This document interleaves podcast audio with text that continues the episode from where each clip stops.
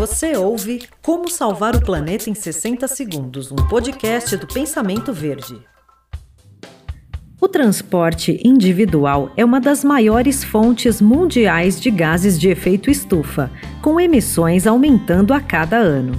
Se você precisa do carro para os deslocamentos diários, procure usá-lo apenas para longas distâncias. Você pode fazer um exercício para isso.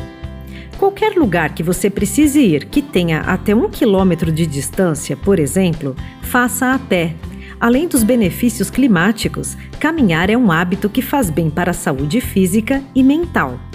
Um estudo da Universidade de Stanford diz que caminhar pelo menos 20 minutos produz um aumento de 60% da capacidade criativa.